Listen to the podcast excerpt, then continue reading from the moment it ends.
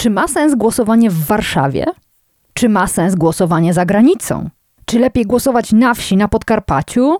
Czy w dużym mieście jak Wrocław?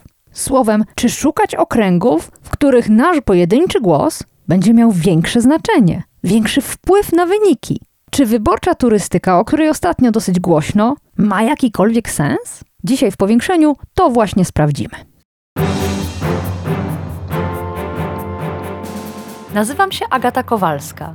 Jestem dziennikarką OKO Press i umiem zadawać pytania.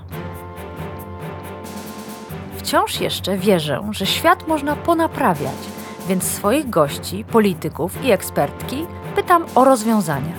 Swoje tematy dorzucacie i wy, słuchaczki i słuchacze Powiększenia. Wspólnie wyrywamy się z pułapki, że nic się nie da i że nic nie ma sensu. Zawsze dochodzimy do sedna. No, prawie zawsze. Zapraszam.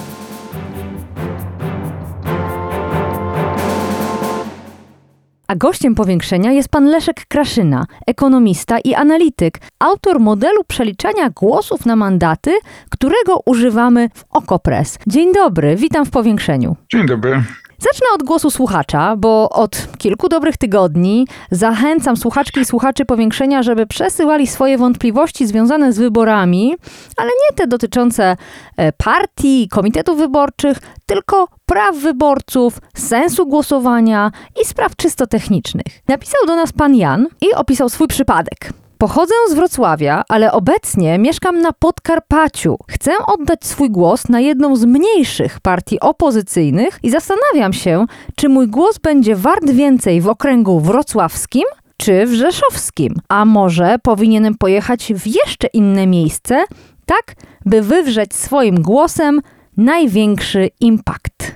Co by pan odpowiedział panu Janowi, bo tu się pojawia co najmniej chyba kilka kwestii, prawda?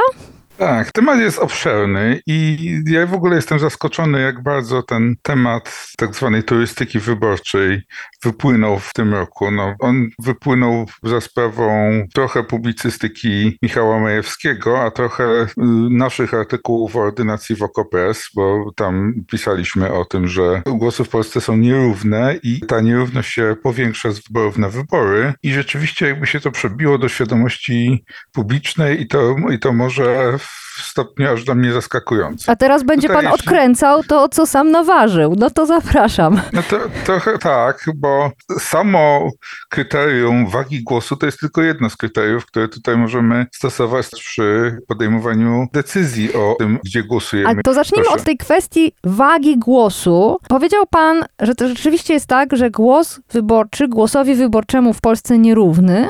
Pan Jan podaje przykład okręgu wrocławskiego i rzeszowskiego. Na czym polega moc głosu, czy jak chciałby nasz słuchacz, impact głosu? Skąd ta nierówność? Skąd ona się bierze już u podstaw? Generalnie rzecz biorąc to jest tak, że jak wiadomo głosujemy w Polsce w czterdziestu jeden okręgach wyborczych. W każdym jest inna ilość mandatów przyznawana, które teoretycznie powinny zależeć od liczby mieszkańców mieszkających w danych okręgach.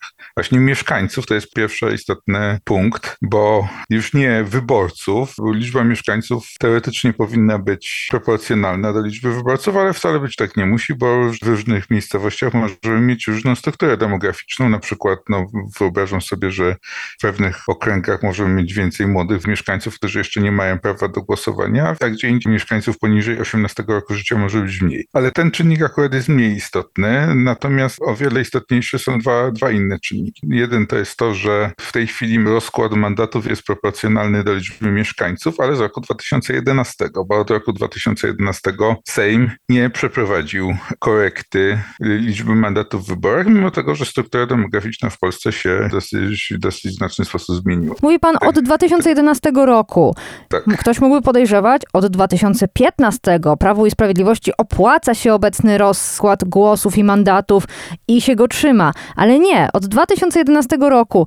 To jest po prostu coś, czego znaczy, partie no też, nie też lubią, po... bo jest trudne politycznie, czy pracochłonne? bezstronne? Dlaczego tego nie zrobiono? To tak ważna sprawa, wybory. Po pierwsze, to w dwa tysiące piętnastym to odchylenie nie było aż takie duże. Ono tam chyba dotyczyło bodajże pięciu mandatów, które powinny być przydzielone w innych okręgach. No a też no, pa- pamiętajmy ten klimat polityczny końca kadencji Koalicji Platformy i P S L u. Mhm. Tak, Koalicji Platformy i P S L u, no to był, to był taki trochę dekadencki klimat, kiedy tak naprawdę no, już Platforma jechała trochę na autopilocie. Nie podejmowała różnych ruchów, które powinna podjąć, a które mogłyby no, przyczynić się do... Ale e, PAL sześć tak. sukces lub też nie Platformy, tak, jest... bardziej chodzi o sprawiedliwość, o to, żeby nasze głosy były tak, równe. No, ale, ale, ale mówi pan, w dwa tysiące piętnastym ale, ale, odchylenie nie było duże, jest, a później... Tak. W tej chwili, w tej chwili, ja nie pamiętam dokładnie, ile to jest kilkanaście mandatów przynajmniej w obrocie w skali całej Polski. Są okręgi takie, gdzie mandatów powinno być więcej, w niektórych po jednym, w niektórych nawet po dwa. Ja, ja zrobiłem wyliczenie w, według danych ze spisu powszechnego i, i mi wychodziło, że w niektórych okręgach powinny być, na przykład w podwarszawskim Uważanku powinny być nawet trzy mandaty więcej. P K W jest ostrożniejsza i szacuje, że powinno być tylko dwa mandaty więcej w Obwarzanku. Ale to nie zależy od P K W, ale, ani od Leszka Kraszyny, tak. tylko od Sejmu, tak. który na razie nic tak. z tym nie zrobił. To, że partia rządząca nic z tym nie zrobiła, to jest element poniekąd zrozumiały, bo partia rządząca robi wszystko, żeby sobie swoją władzę utrwalić i zminimalizować szanse jej utraty. To, że się tym tematem nie zajęły partie opozycyjne, to jest dla mnie dosyć istotne zaskoczenie, zwłaszcza, że były prace nad kodeksem wyborczym i, i moim zdaniem zajmowano się podczas tych prac mniej istotnymi sprawami. Oj tak, niż, oj niż tak. O tym dosyć... poświęciliśmy temu sporo czasu w powiększeniu. Tak. Kto chętny i kto ciekaw, proszę wrócić tak. do archiwum.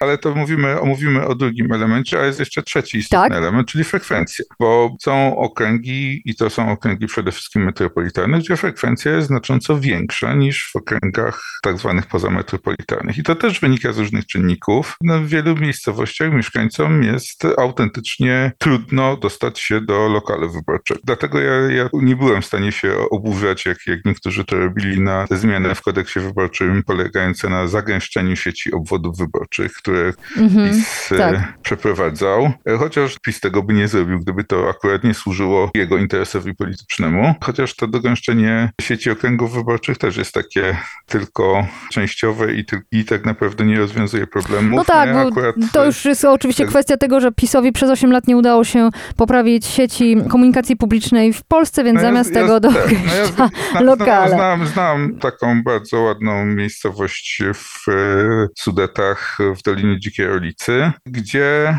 sprawdzałem do lokalu wyborczego wyborcy mieli stamtąd dwadzieścia kilometrów. I oczywiście transportu publicznego nie ma. A więc sprawdziłem, o ile zmieniła się sytuacja wyborców tej miejscowości po zagęszczeniu sieci mm-hmm. obwodów wyborczych. Okazuje się, że w tej chwili mają do siedziby swojej komisji wyborczej osiemnaście kilometrów. Może sąsiad sąsiada podwiezie, jeśli się jeszcze nie pokłócili o to, czyli plakat jest na czyim płocie. Ale do tego wszystkiego dochodzi jeszcze jeden element. Tu się skupimy na Warszawie, do której doliczana jest zagranica. Specjalnie chciałam dołączyć jeszcze ten element, bo za chwilę mamy sporo pytań od słuchaczy właśnie piszących do nas z różnych krajów um, spoza Polski. Dlaczego do Warszawy dołącza się zagranicę i to całą i jak to wpływa na jej impact, jak to pisze pan Jan, czyli na impact głosów osób głosujących za granicą i impact głosów tych, którzy głosują w Warszawie. Dlaczego tak się dzieje? Bo kiedyś tak to wymyślono i wymyślono to na początku lat dziewięćdziesiątych, kiedy tam tworzono nowe przepisy wyborcze. No twierdzono, że, że zagranica głosuje w okręgu warszawskim i to wtedy obwody zagraniczne to tak naprawdę były ambasady, ewentualnie jakiś, jacyś pracownicy wysłani na kontrakt. Hmm, garstka ludzi. Mhm. Tak, tak. Także nie, nie miało to kompletnie żadnego znaczenia, jeśli idzie o wpływ na wynik wyborów. No, jest, jest to zaszuś. Było tak, że, że zawsze te głosy dodawano do Warszawy i nie miało to znaczenia. A potem się nagle okazało, że tych głosów z zagranicy jest coraz więcej, bo wstąpiliśmy do Unii Europejskiej, bo ludzie zaczęli masowo emigrować za pracą, studenci zaczęli jeździć na Erasmusy, obsadzamy na dużą skalę urzędy europejskie, inne instytucje, bo funkcjonujemy na europejskim i światowym rynku pracy i tak dalej, i tak dalej. A jeszcze jednocześnie uparliśmy się, że wciąż będziemy brać udział w wyborach polskich. Tak, tak. No i efekt jest taki, że w wyborach dwa tysiące dziewiętnastego roku za granicą oddano więcej głosów niż bodajże w czterech czy pięciu okręgach wyborczych w Polsce. zagranica oddała więcej głosów niż okręg elbląski, czy wałbrzyski, czy koszaliński. A jeśli pan pozwoli, takie pytanie poza konkursem. Oczywistym jest, że nie stworzymy okręgu zagranicznego. Żaden kandydat nie zgodziłby się na podobny wysiłek, by nagle wyprowadzić kampanię w Indiach i Londynie jednocześnie. Nie czy jest takie jakiś... oczywiste. To nie jest takie oczywiste. A... Jest to jedna mm-hmm. opcja. A jakie są inne? Czy niektórzy mówią, że, że w ogóle za granicę należy, wyborcom głosującym za granicą należy odebrać prawo wyborcze, bo skoro za granicą to, to nie, nie interesują się sprawami mm-hmm. Polski. Te sprawy ich nie dotyczą, więc nie powinni głosować. No tak, natomiast to by rozwiązało problem, wszystkie problemy. Natomiast problem, problem polega na tym, że no rzeczywiście są tacy, są takie osoby, które na stałe mieszkają za granicą i, i prawdopodobnie już do Polski nie wrócą, ale są osoby, które są ekspatami gdzieś tam funkcjonującymi na europejskim rynku pracy i za chwilę mogą wrócić do Polski. Ale nie? więcej, bo, bo, więcej. Bo Przecież uznań... mamy ludzi, którzy mieszkają w Polsce i nie interesują się polityką i mają prawo wyborcze. Dla mnie obwód za granicę to byłaby całkiem sensowna i do rozważenia opcja i, i ja nie sądzę, żeby było tak, że, że nie prowadzono by kampanii. Wręcz przeciwnie, być może by to doprowadziło do sytuacji, kiedy głos tych na, naszych obywateli, którzy, którzy mieszkają za, za, za granicą, byłby, byłby bardziej słyszalny i miałby jakiś czytelny, wyraźny wydźwięk. To, to a to bardzo jest rewolucyjny z, pomysł, to zachęcam tak, słuchaczki, jest, słuchaczy, jest, napiszcie, co tak. o tym myślicie, jak powinno się rozwiązać problem z zagranicą, a z takich bardziej tak, no hmm, są, może są, nudnych, są urzędniczych inne, rozwiązań? Są inne pomysły, no Czesi to tak na przykład robią, że poszczególne kraje dołączają do swoich różnych okręgów wyborczych, czyli tam już to się tam odbywa chyba na, na zasadzie losowania. Można kombinować, można kombinować, mm. tylko szczerze mówiąc nikt do dwa tysiące dziewiętnastego roku nie zauważył problemu i nie stwierdził, że, że, ta, że ta sytuacja się robi jednak niesprawiedliwa zarówno dla wyborców zagrani- głosujących za granicą, jak i dla wyborców warszawskich. A jednym z rozwiązań nie może być dodanie odpowiedniej liczby mandatów do tego puchnącego nam okręgu w Warszawie? Tak, tylko problem polega, że nie wiadomo ile ich dodać, bo o ile możemy sobie określić, ilu mieszkańców mieszka w poszczególnych okręgach i hmm. na tej bazie wyliczać liczbę mandatów w tych okręgach, to jest... Trudno od- określić, ilu tak naprawdę wyborców mieszka za granicą. W ogóle jest inny, rewolucyjny scenariusz, być może jeszcze bardziej rewolucyjny niż to, co, to, co ja tutaj proponowałem, żeby liczbę mandatów w okręgach przyznawać na podstawie liczby głosów oddanych, a nie liczby, a nie liczby mieszkańców. Czyli oznaczałoby to, że liczba mandatów jest określana ex post, a nie ex ante. Czyli dopiero po wyborach się warszawiacy się dowiadują, że w Warszawie wybrano trzydziestu czterech posłów, bo ale tylu to... posłów powinno, powinno być, by, być wybranych w roku dwa tysiące dziewiętnastym, gdyby w ten sposób, ten sposób podejść.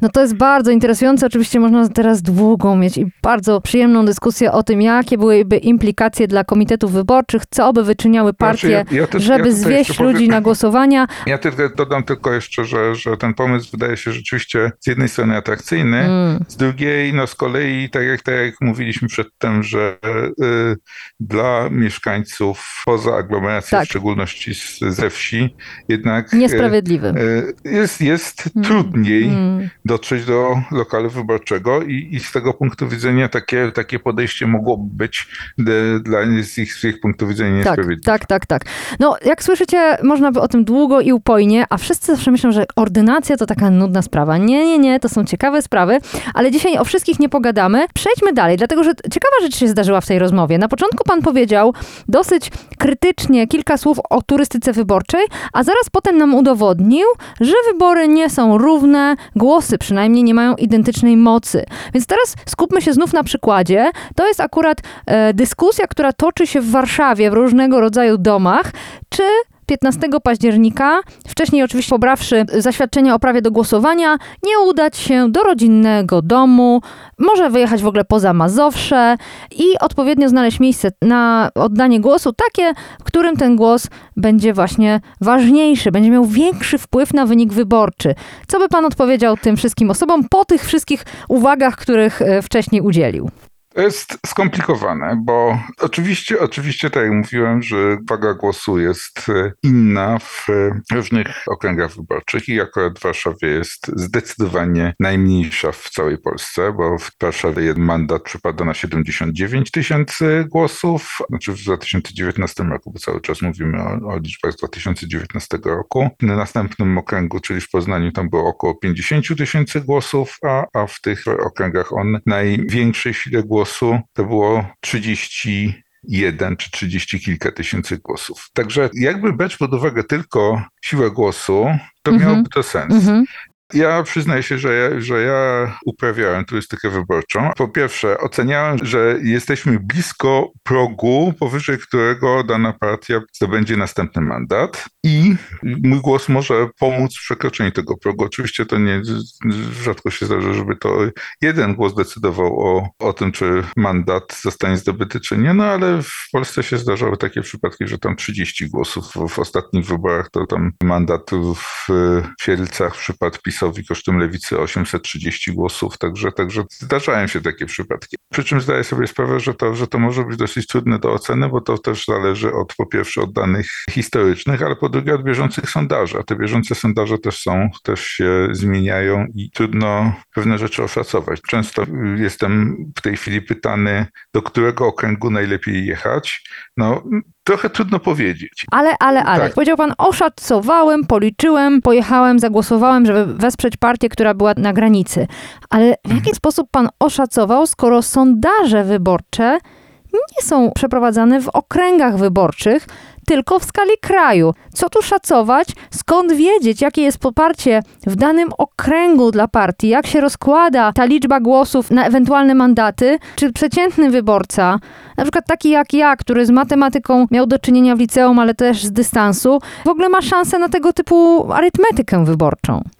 To jest kłopot niewątpliwy, bo znaczy samo policzenie tego, w którym okręgu dana partia jest silniejsza, a w którym, w którym jest słabsza, i trzeba albo bazować na tych danych historycznych, albo, albo zakładać, że, że w jakiś sposób one się mogą zmienić. To się jeszcze da zrobić. Natomiast no, problem polega na tym, że, że mamy sondaże, które się rozjeżdżają i, i sondaże, sondaże w skali całego kraju, więc sondaże Lewicy wahają się w ten sposób w tej chwili na przykład między, między osiem a jedenastoma procentami. No to, to, to jest to bardzo istotne z punktu widzenia tego, gdzie Lewica walczy o mandat. Oczywiście podobna sytuacja dotyczy Trzeciej Drogi i K O. A, a Michał Danielewski, tak. dziennikarz OKO Press, który zresztą też wiele, wiele nocy tak. i dni spędził nad sondażami i ich sensowną analizą tak. później, napisał: zawracanie głowy z tą tak zwaną turystyką wyborczą. Serio, dajmy spokój.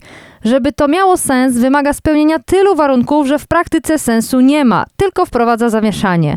I pisze później, żeby iść piętnastego października i zagłosować i że to jest najważniejsze, a dodaje, że promowanie turystyki wyborczej to jest też robota demobilizacyjna, bo większość z nas nie chce nigdzie jeździć i nigdzie nie pojedzie, więc jak usłyszy, że danej osoby głos w okręgu X nie ma znaczenia albo jest słaby, to de facto większość wyborców usłyszy tylko tą pierwszą część zdania, a o tym, że ma gdzieś jechać, już nie będzie słuchało i uzna, że to jest po prostu sygnał: nie fatyguj się na wybory.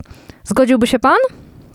Zgodzę się, że, że, że jest takie niebezpieczeństwo. Nie, nie byłbym tutaj taki, taki radykalny. No jeżeli wiemy, jeżeli wiemy, co robimy, jeżeli na przykład no, chcemy wesprzeć konkretną partię czy konkretnego kandydata w innym okręgu, bo, bo wiemy, że, że, tam jest, że tam jest dobry kandydat i, i, i chcemy go poprzeć, no to, to, to, to, to uważam, że to ma sens. Natomiast to sama sytuacja, kiedy jedziemy głosować na przykład do przysłowiowego już okręgu siedleckiego i na, nawet nie za bardzo wiemy, na k- kogo w tym okręgu mm-hmm. chcemy wesprzeć, to moim zdaniem specjalnie mm-hmm. sensu nie ma. Mm-hmm. I zamiast Dlatego... głosowania będzie losowanie, a tego byśmy chyba tak. nie chcieli. To ostatnia e, kwestia, zostało nam niewiele czasu, więc tym bardziej tak. wyzwanie, i to duże, dla pana.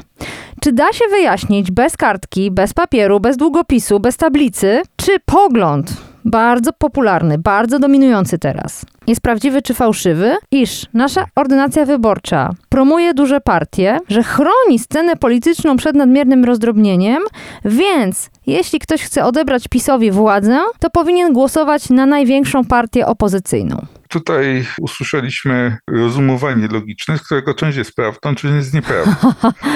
Mianowicie niewątpliwą prawdą jest, że mamy ordynację wyborczą, która rzeczywiście wspiera, daje premię dużym partiom. Rzeczywiście jest tak, że partia, która ma trzydzieści procent głosów, dostanie nadproporcjonalnie więcej mandatów niż partia, która dostanie dziesięć procent głosów. Czyli partia, która ma trzydzieści procent głosów, dostanie przynajmniej trzydzieści kilka procent mandatów, a partia, która ma dziesięć procent głosów, dostanie mniej niż dziesięć procent mandatów. Bo tak, tak działa D'Hondt przy średniej wielkości okręgach, mm-hmm, takie jakie mm-hmm, mamy w polskim, mm-hmm, polskim Sejmie. Mm-hmm. Natomiast z jednego nie wynika drugie. I to jest bardzo ważny wniosek tak zwanego wzoru Flisa, który dla mnie też był zaskoczeniem, kiedy wgryzłem się w ten temat kilka lat temu, kiedy się na, na dobę zacząłem ordynacją interesować. To, to było dla mnie zaskakujące, bo ja cały czas słyszałem, że D'Hondt daje premię zwycięzcy i że strategicznie jest opłacalne głosowanie na te duże partie. Ale no, powiedział pan, się, że jest że... wzór, a dałoby się to wytłumaczyć bez wzoru?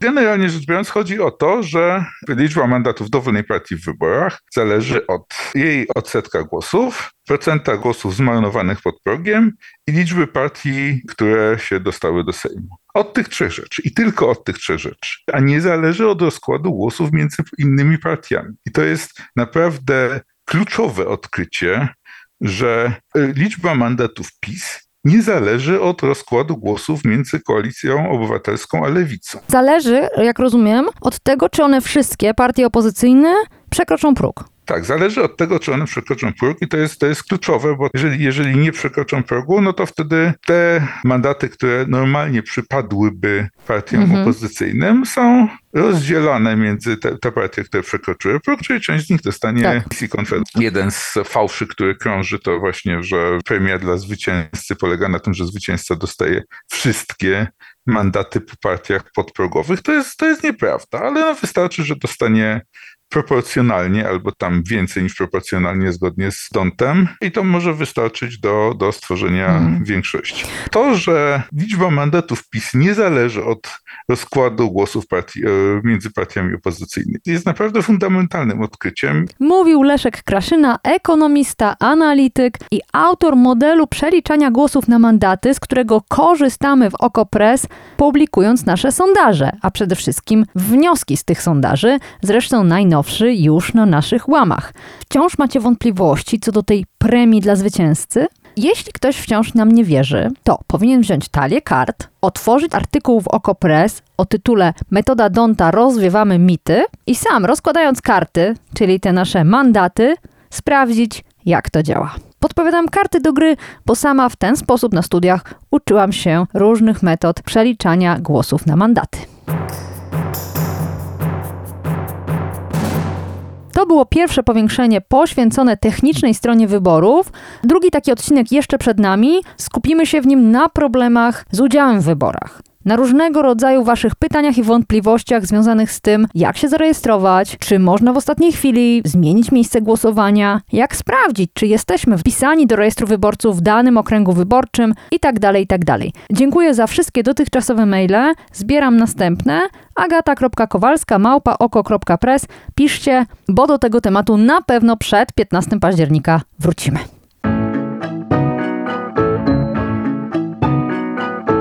To było Powiększenie, podcast Agaty Kowalskiej. Produkcja Bartosz Weber. Powiększenie znajdziesz na stronie OKO Press i w twojej ulubionej aplikacji do podcastów. Masz pomysł na temat albo komentarz? Napisz do mnie agata.kowalska małpa oko.press. Stałych darczyńców zapraszamy na grupę OKO Press na Facebooku. Twoja okolica. Tam też toczymy dyskusje o świecie i o podcaście. Dziękujemy za wasze wsparcie.